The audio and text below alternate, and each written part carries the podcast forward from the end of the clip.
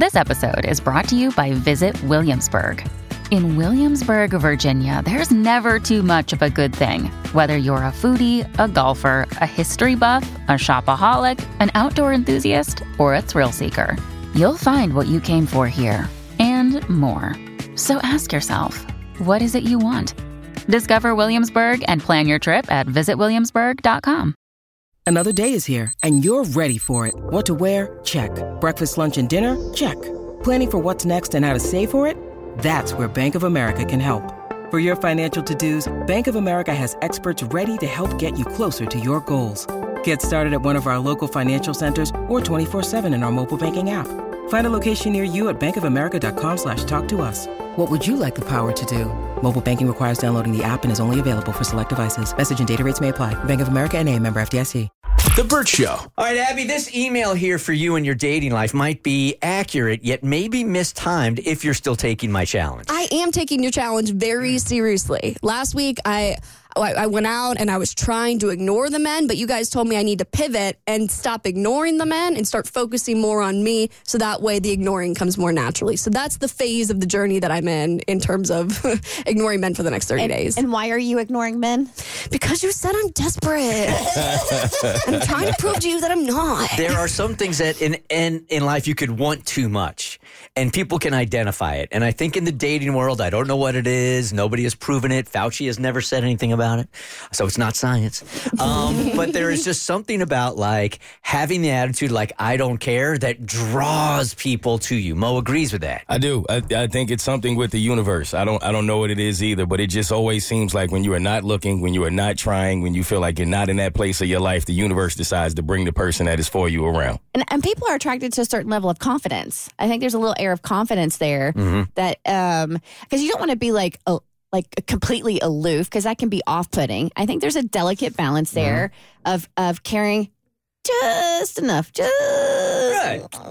Just let them earn it. Just a smooch. Let them earn your attention. Exactly. Right. I mean, I am confident confidently desperate, but that's what we're trying to shed her of. And the challenge was, look, if you really did this for an entire month, you don't use any of your dating apps when you go out. You just have this attitude of like, I don't care what happens. I certainly don't need a man that they will be attracted to you. And I offered her a thousand dollars if she could go 30 days without doing that. So when you finally come out of this successfully, this email here is probably waiting for you because I think the point they're trying to make is there's a cliche that most women, if they really truly love their dad and his characteristics, that you end up falling in love and you should be looking for a man that's a lot like your dad. Oh. All right. So this is what the, I think this is the direction this is this email is sending you. Hi, Burt Show. Big fan, all the way from South Africa. So cool. I discovered y'all four years ago on Facebook and have been hooked ever since. Last year, we immigrated to the U.S., Charleston, South Carolina, and as soon as we got our car, your radio station was the first one to look for. It's destiny. You're wearing your Charleston shirt today, Abby. Oh my God. Oh, yeah. Wait, that is. Sure. the invisible string theory is stringing. I also listen to you on my school drop off route, then listen to your podcast every day. English is not my first language, so just bear with me. I've been very successful in my dating life. I've never broken up with. I've never been broken up with. My husband and I have been together for 10 years, married for six. We have a son together. We even move continents together. I like this theory that it's a successful dating life if you've never been broken up with. if you're the one that's always doing the breaking up, you're undefeated. My question is for Abby and would like to try and assist her with her dating life dilemma.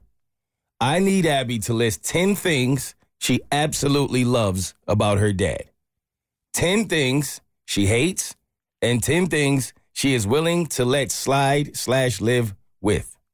She does not have to do all 30 of them, but as many as she is willing to fill per category. It can be anything from his height to his smell. Is he stubborn, a loud chewer? Is he the responsible or fun parent? Does he have a good relationship with his family? Animal lover? His weight? Eye color? Is he the breadwinner? So, literally anything and everything. This theory has been tried, tested, proposed to, and church bells have rung over and over again with everyone in my friends and family group. Would love to hear back from y'all. So they never really say what the experiment is for, but I think that's what they're getting at. That right? is what, yeah, because the subject line said, "Should she date her dad?"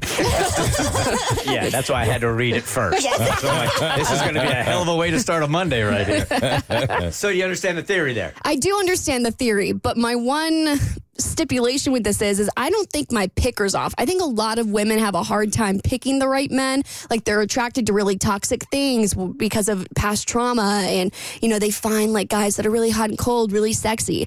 For me, I I think I have a really good understanding of what I'm looking for and I think what I'm looking for is healthy. I just don't think that person is looking for me. You mean mentally and like emotionally healthy? Maybe it probably physically too. I don't know. I'm attracted to hot guys, and mm, you know maybe they're just like the nose job isn't helping that much. So Well, it's new. It's like driving around a new car. yeah, yeah, yeah, it's still settling in. It's still swollen a little bit. have you when you like when you get a new car, you get a certain car or color, and you notice all the other same cars and all the, have you noticed a lot of other nose jobs around you?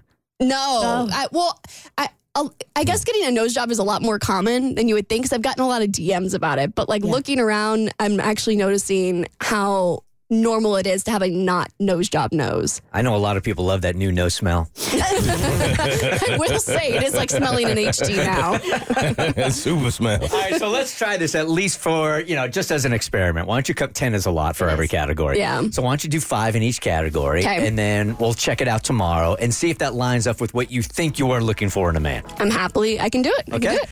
The Burt Show.